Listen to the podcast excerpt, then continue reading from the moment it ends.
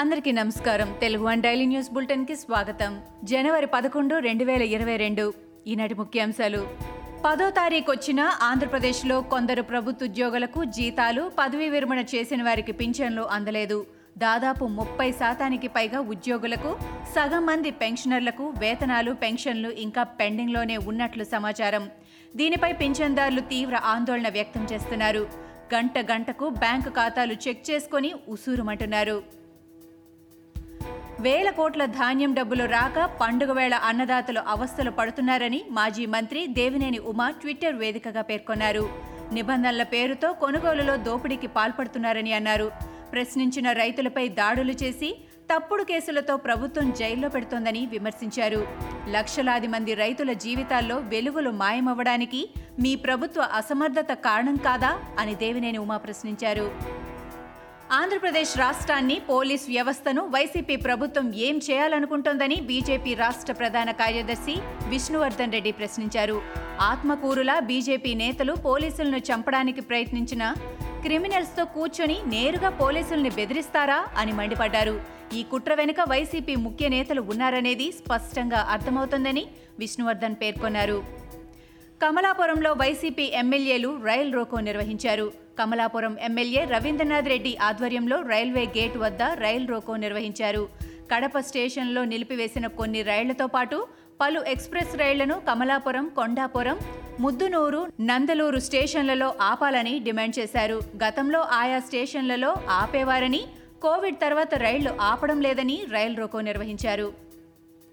కృష్ణా జిల్లా జగ్గయ్యపేట మండలంలోని ఇరవై ఒక్క గ్రామ సచివాలయ సిబ్బంది నల్ల బ్యాడ్జీలు ధరించి నిరసనకు దిగారు.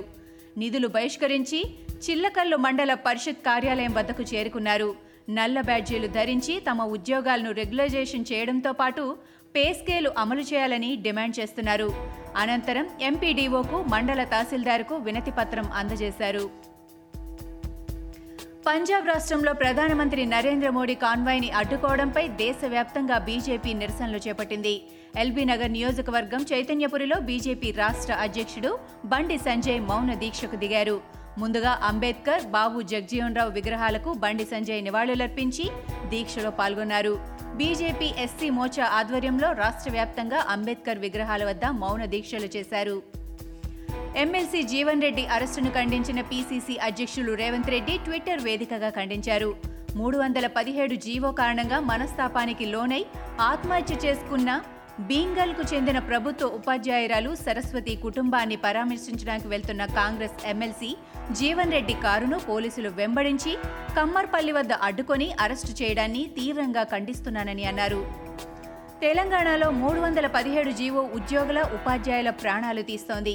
ఒక జిల్లాలో పుట్టి పెరిగి అక్కడే ఉద్యోగం చేస్తున్న వారిని మరో జిల్లాకు బదిలీ చేస్తుండటంతో తట్టుకోలేకపోతున్నారు. ప్రభుత్వ ఆదేశాలను జీర్ణించుకోలేక బలవంతపు బదిలీలు తట్టుకోలేక బలవన్ మరణాలకు పాల్పడుతున్నారు. ఆదివారం ఒక్కరోజే ఓ టీచర్ ఆత్మహత్యకు పాల్పడగా మరో ఉపాధ్యాయురాలు గుండె ఆగింది. దేశంలో కరోనా కేసులు మళ్ళీ భారీగా నమోదవుతున్నాయి. ఈ క్రమంలో తాజాగా ఒక లక్ష డెబ్బై తొమ్మిది వేల ఏడు వందల ఇరవై మూడు కరోనా కేసులు నమోదయ్యాయని కేంద్ర వైద్య ఆరోగ్య శాఖ తెలిపింది.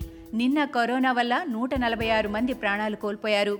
ప్రస్తుతం ఆసుపత్రులు హోం క్వారంటైన్లలో ఏడు లక్షల ఇరవై మూడు వేల ఆరు వందల పంతొమ్మిది మంది చికిత్స తీసుకుంటున్నారు. ఇక డైలీ పాజిటివిటీ రేటు పదమూడు పాయింట్ ఇరవై తొమ్మిది శాతానికి చేరుకుంది. ఉత్తరాఖండ్ రాష్ట్రంలోని హరిద్వార్లో జరిగిన ధరం సంసద్ హిందూ సమావేశంలో ద్వేషపూరిత ప్రసంగం కేసును విచారించడానికి సుప్రీంకోర్టు అంగీకరించింది. ధరం సంసద్ సమావేశంలో ముస్లిం వ్యతిరేక ప్రకటనలు చేసిన విషయంపై టీఎంసీ నాయకుడు ఫిర్యాదు చేశారు. ధర్మ సంసద్ హరిద్వార్ ద్వేషపూరిత సమావేశం వీడియోలు సోషల్ మీడియాలో చాలాసార్లు షేర్ చేశారు. ఇవి ఈనాటి ముఖ్యాంశాలు. మరికొన్ని ముఖ్యాంశాలతో మళ్ళీ రేపు కలుద్దాం. ఈ షోని క్రమం తప్పకుండా వినాలనుకుంటే మీరు ఈ షో వింటున్న ప్లాట్ఫామ్లో కానీ లేదా Google podcast Apple podcast Gaana మరియు ఏ ఇతర పాడ్కాస్ట్ యాప్లోనైనా సెర్చ్ చేసి సబ్స్క్రైబ్ అవ్వండి. కొత్త ఎపిసోడ్ వచ్చినప్పుడు మీకు అప్డేట్ వస్తుంది. అంతవరకు సెలవు. నమస్కారం.